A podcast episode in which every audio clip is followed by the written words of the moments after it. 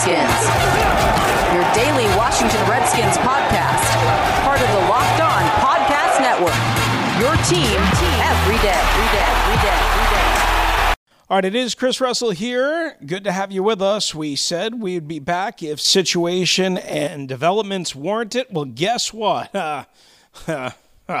We didn't even make it 20 hours. This is episode 320 of the Locked On Redskins podcast. Again, I'm Chris Russell. Make sure you follow @LockedRedskins, and as well, make sure you follow @LockedOnNFLNet for all of your NFL league-wide coverage. All right, let's get to it right here and right now. We have a couple of big developments. First, the injuries for this Sunday's game. Jordan Reed, once again, not practicing. He is officially out. Chase Roullier, who played every single snap last year for the Redskins, over 16 games, 3 games at left guard and the other 13 at center, he is already ruled out with a knee injury. Brandon Scherff did not practice on Friday, as he did not practice on Wednesday or Thursday. That's not a good sign, but he's not ruled out. He's questionable. Jay Gruden was hoping that he'd have a chance to play on Sunday against the New York Giants. So you very well could be short your center and your right guard, which means, of course, the two rookies, Ross Pierschbacher and Wes Martin, would be activated, and Scherff and Roullier would be your two inactives on your offensive line. And, you know, of course, the Redskins, very, very, very, very thin. And then the other troubling news is Terry McLaurin.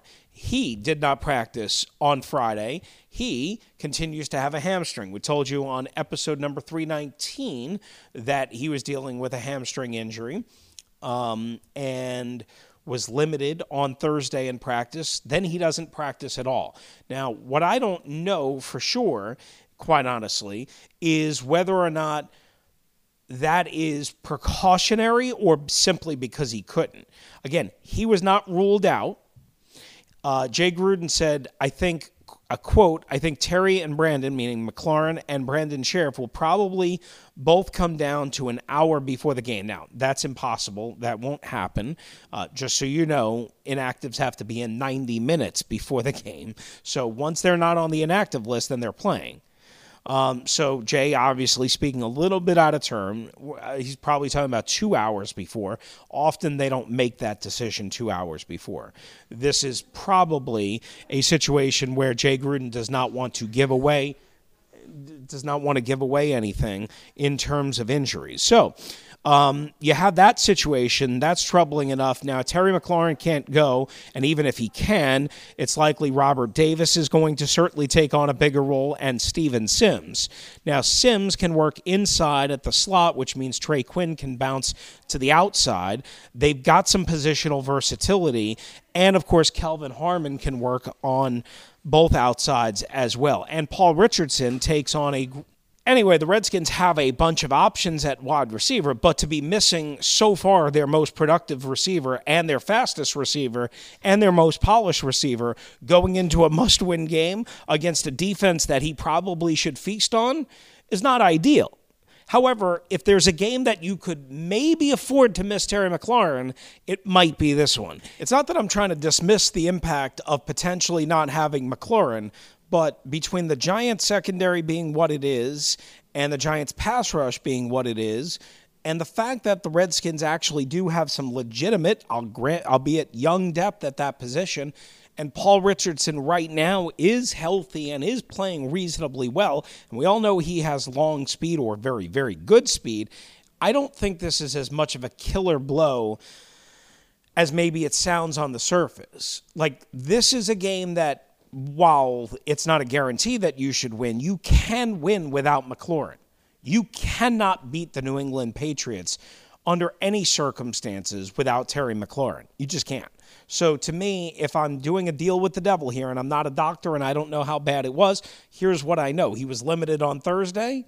It cropped up on Thursday, and he didn't practice Friday. I don't know if that was just precautionary. I don't know if it's a slight pull, slight tug. I have no idea. But with the Redskins' history in dealing with injuries and rushing guys back and not diagnosing things properly, to me, I would take every precaution possible that Scary Terry is available to me next week or the week after that, as opposed to trying to get him back out there because it's a must-win, must-win, must-win game. We've got to go beat the Giants, and we've got to score 35 points because our defense stinks. And he goes and blows out his hamstring again. And now you've lost him for 2 months. To me, that's how I would operate. Now, I'm sure they will do something completely different. I'm sure they'll say, oh, he's fine. He'll go. He'll be ready to go. And then midway through the second quarter, Terry McLaurin will be pulling at his hamstring again. That's how I see it, the negative, cynical side of me. I'm sorry if you don't like that, but I've seen this story before. Again, the Redskins do have options. They have many less options at center and right guard with Roullier out and if Brandon Scherff can't play. For instance, Tony Bergstrom will play center, and he can play right guard. So I guess they could put Pierschbacher at center if they wanted to and have Bergstrom at right. They do have some options. None of them are quite honestly very good. If we're being honest, none of them are great. And whoever is at center, whether it be Bergstrom or Pierschbacher, is going to have an issue dealing with big old Dexter Lawrence of the New York Giants. So that's going to be a really interesting matchup and thing to kind of watch out for on Sunday from an X and O standpoint, how the New York Giants kind of attack that weakness, which is already definitive in one position and may even be in two positions. And again, Lawrence, nose tackle, first-round pick. I mean, away you go. Away you go. He's already got one sack and 7 combined tackles so far early on in his rookie season. So, the bottom line is the Redskins are going to have more challenges, I think, at those interior positions than they will at wide receiver. I could be wrong on that. I could be off. I don't think I am, especially when you're considering they're going to have to run the ball a little bit more, especially when you consider that they've struggled in every way, shape, or form to run the ball, as we've chronicled. The bottom line is this. Again, you don't feel good about losing McLaurin. It's not the death blow for this particular game as it would be for, say, the Patriots or as it would have been for the Bears or the Cowboys or the Eagles. So that's how I'll say that. All right, back in a flash with another big story, this from the Washington Post, this about head coach Jay Gruden. That's next on the Locked On Redskins podcast. I'm Chris Russell. This is Locked On Redskins, episode number 320, and a special edition because there's just so much going on with the Washington Redskins, and quite honestly, not a lot of it is a whole lot of good. So I missed this, and somehow I kind of slept on it. I don't know, but a lot of stuff happens, and a lot of stuff gets said, and for whatever reason, a lot of people miss this because I don't remember hearing it anywhere.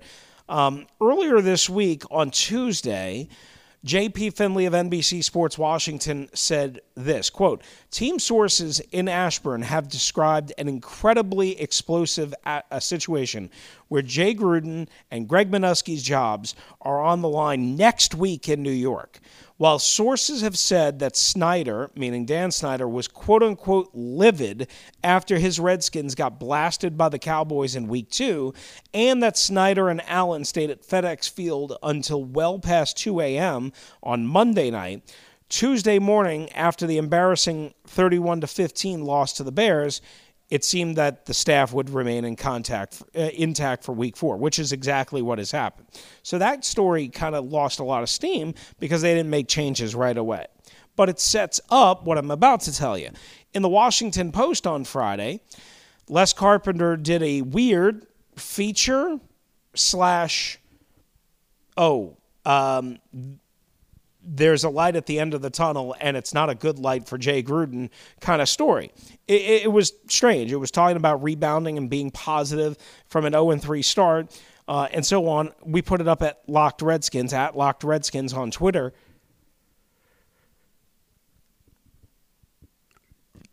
So you can read the whole entire thing, but here's basically the meat and potatoes quote of the column. Quote, "I've seen a guy walk on the moon, for God's sakes," Jay Gruden said, in a quiet moment after a recent practice, certainly this week. Surely an 0-3 team can come back from the depths of 0-3 and put on a 9-10 game streak and win 10 out of their last 13 games. It's not that big of a deal, right? Gruden basically was quoted and asking quizzically. Carpenter noted that he laughed, and it's kind of like a nervous chuckle from Jay. If you see his press conferences, and obviously I know a different side of Jay from being around him all these years. But Carpenter points out he wasn't really laughing. Then he goes from this like weird, walk on the moon type thing and the way he kind of structured the story to the main part of it, which is, quote, his Redskins have allowed at least 31 points each week as they have lost their first three games. Undeniable fact. Carpenter then said, two people with knowledge of the situation say Gruden could be fired if Washington doesn't beat the New York Giants on Sunday. Earlier this week, the betting site Bovada.com updated his odds on the NFL coach likely is to be fired first this year, making Gruden its top choice. Well, congratulations. I don't care about Bovada. Everybody else does. The boys in Vegas know nothing except how to take your money.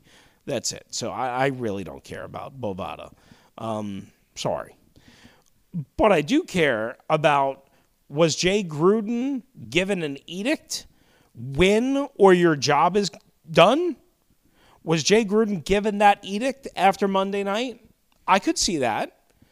Is whoever who's telling J.P. Finley what they told J.P. Finley, and now, and it might be different people, telling us and the media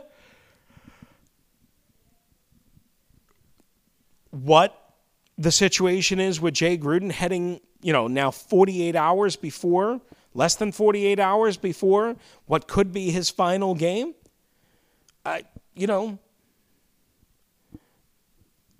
Here's the thing.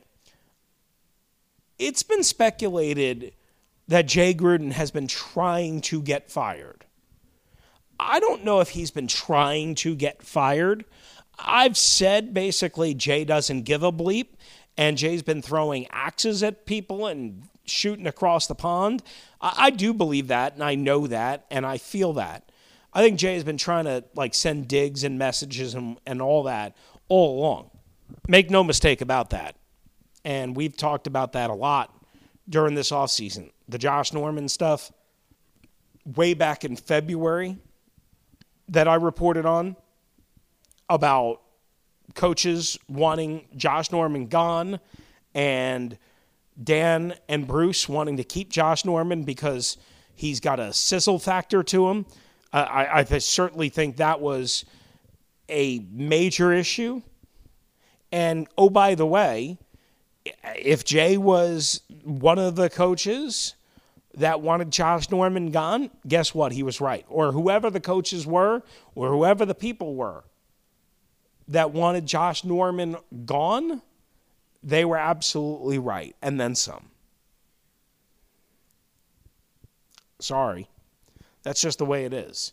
So, there's been this back and forth through the media. And here's the one thing I kind of worry about. If they fire him, if they fire Jay Gruden, I don't know if they just flat out fire him and cut him a buyout, and he goes on his merry way, and we never hear from Jay Gruden again, or if they go after him. Because I know there's a feeling inside the building that Jay has done some things to sabotage himself and the organization. Now, I don't know if they would try and take away his money or withhold payment. I have no idea. I doubt it, but I wouldn't put it past them.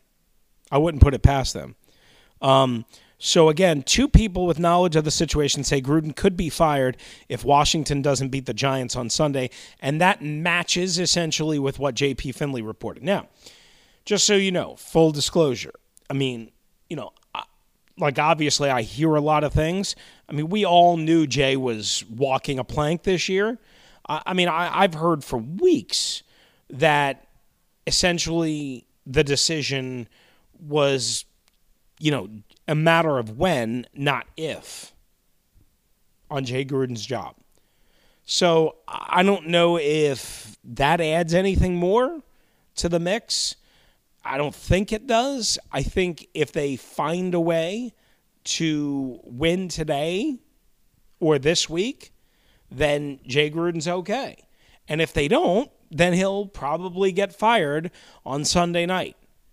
And I honestly think that is a little bit of a mistake from the standpoint of, look, you go against New England. Maybe you can make a cosmetic change at defensive coordinator. I don't think you can retain Greg Minuski and fire Jay Gruden. I don't know if you can overcome changing the head coach and the defensive coordinator all in the same week. Even though I fully believe Bill Callahan would be the interim head coach, maybe with Kevin O'Connell as the play caller. And I believe also that probably from what I would guess, Jim Tomsula would be the interim defensive coordinator. But I don't know if that's the case because Tomsula only came back because of Minuski.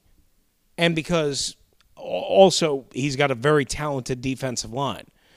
But from a coaching perspective, he only came back because of Minuski. And my understanding is he's only got a one-year deal.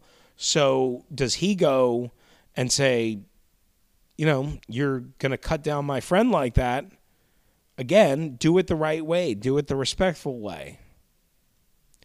And the Redskins are trying to, you know, do it the public way. So that's that situation. We could have a coaching change as early as Sunday evening. All right, when we come back, there's been a little bit of a feud between Chris Thompson and Brian Mitchell. And then there was a controversial comment on the Rich Eisen show. We'll get to all of that before we exit stage left right here on the Locked On Redskins podcast. Thanks for being with us. Episode number 320. I'm Chris Russell. It is episode number 320 of the Locked On Redskins podcast. So here's the deal. We've got two other big stories to get to and very little time to do it. So I want to try and go through and get as much of this covered as we possibly can. So earlier this week, Darren Haynes of WUSA 9, I might have mentioned this on the podcast before, I can't remember, reported that the Redskins, according to a source, were not doing what was in the best interest of Dwayne Haskins' development. He wasn't practicing with anybody but the scout team and so on and so forth.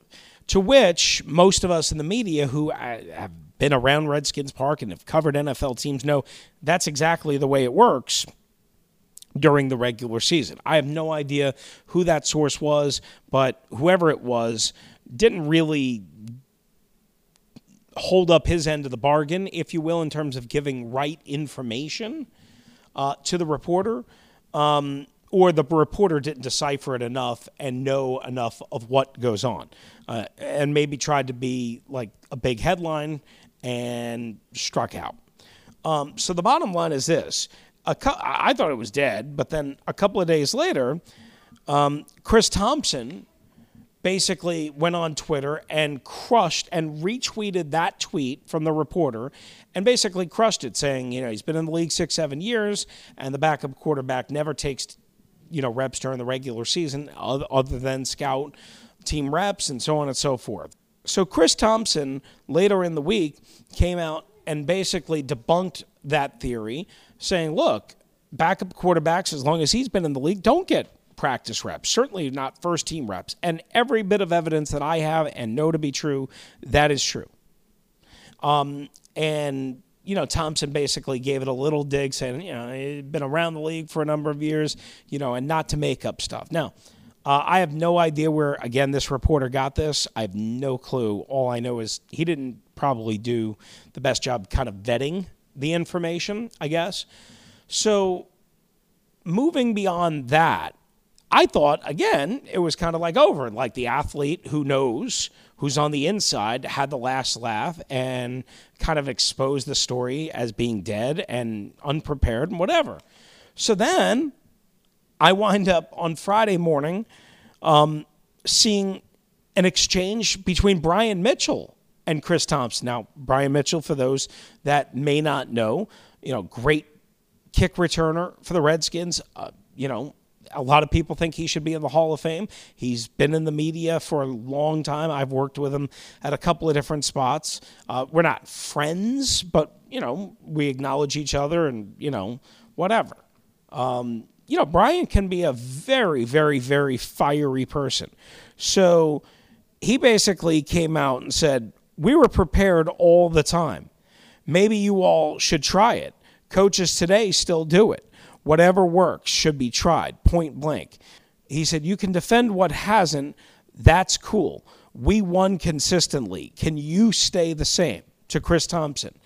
And Thompson answered it, okay, Super Bowl champ coach, you have all the answers. I wasn't even coming at you sideways. I guess because I haven't won consistently. And then he said in parentheses, because unprepared, ? Because I haven't won consistently, I can't have an opinion or I can't speak on when something is true or false. Got it. So that provoked another response from Mitchell saying, quote, I played with 4 different head coaches and the backups did get reps. How else do you get them ready? He said, he went on and he said, Chris is basically has played for basically Jay, so I understand his sentiment. And he also tagged Bram Weinstein, who's been around for a while in the D.C. media and also used to do ESPN. He said, just because you haven't seen it doesn't mean it doesn't happen. It does. And Bram Weinstein had made basically a point complimenting Chris, saying, it's ridiculous that this, and, whatever. So Chris Thompson then further responded saying, nature of the game, especially for quarterbacks. I don't do goal line, but I better be ready. He's true about that. Maybe back when, he said, maybe back when he played, he said, maybe back when he played, that was a thing, but Coach Shanahan didn't do it either. The bottom line is this. This seems to be this back and forth between one guy who plays now, one guy who played, 15-plus years ago, multiple different teams in a completely different era in the NFL with different rules, different CBA rules, different coaches, different athletes. Today's athletes are pampered. They are protected beyond belief. Despite playing a violent sport, despite not having fully guaranteed contracts, by the way, they don't deserve them, nor do Major League Baseball players or hockey players or NBA players. Nobody deserves guaranteed contracts, but they get them. So the bottom line is this. Thompson and Mitchell basically had a little war of discussion on Twitter, and out of it, Mitchell kind of comes off looking, quite honestly, not only hot-headed, but like a guy who was kind of hostilely treating Thompson as basically an idiot fan. And obviously, it's so far from the truth.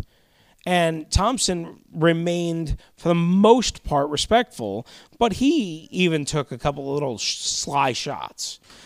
So the bottom line is nobody's going to win this war of words between Chris Thompson and Brian Mitchell. It shouldn't have been started, quite honestly. And for that, everybody's got a right to an opinion and their own view and their own analysis. But the bottom line is you got to keep these type of debates off of Twitter and maybe have a private conversation about it on the phone.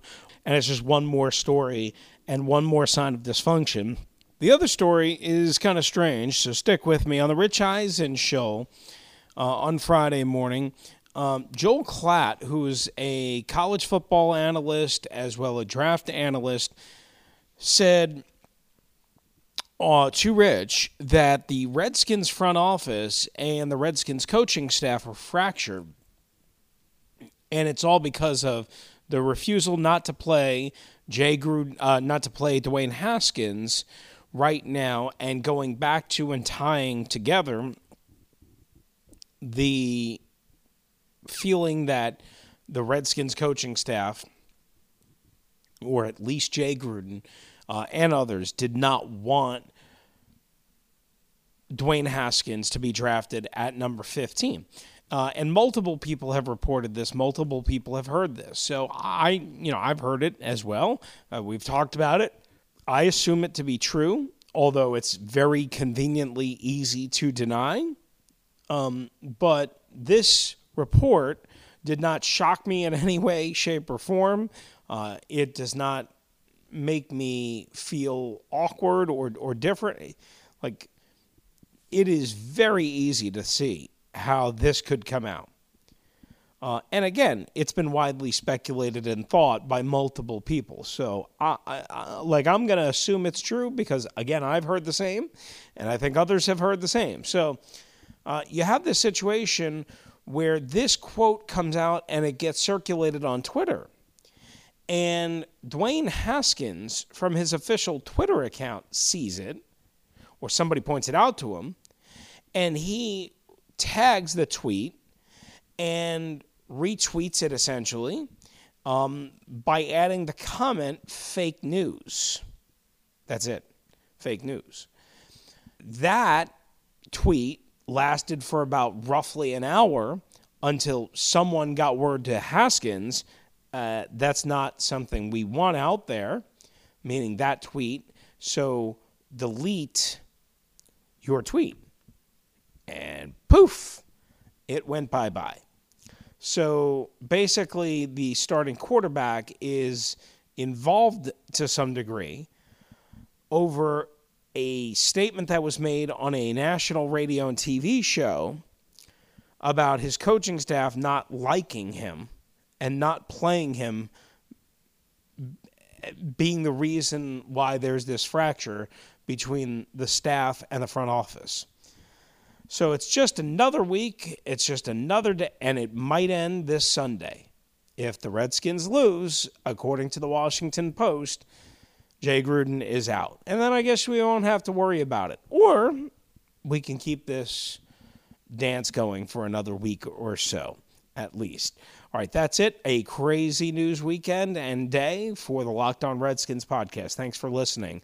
Adios.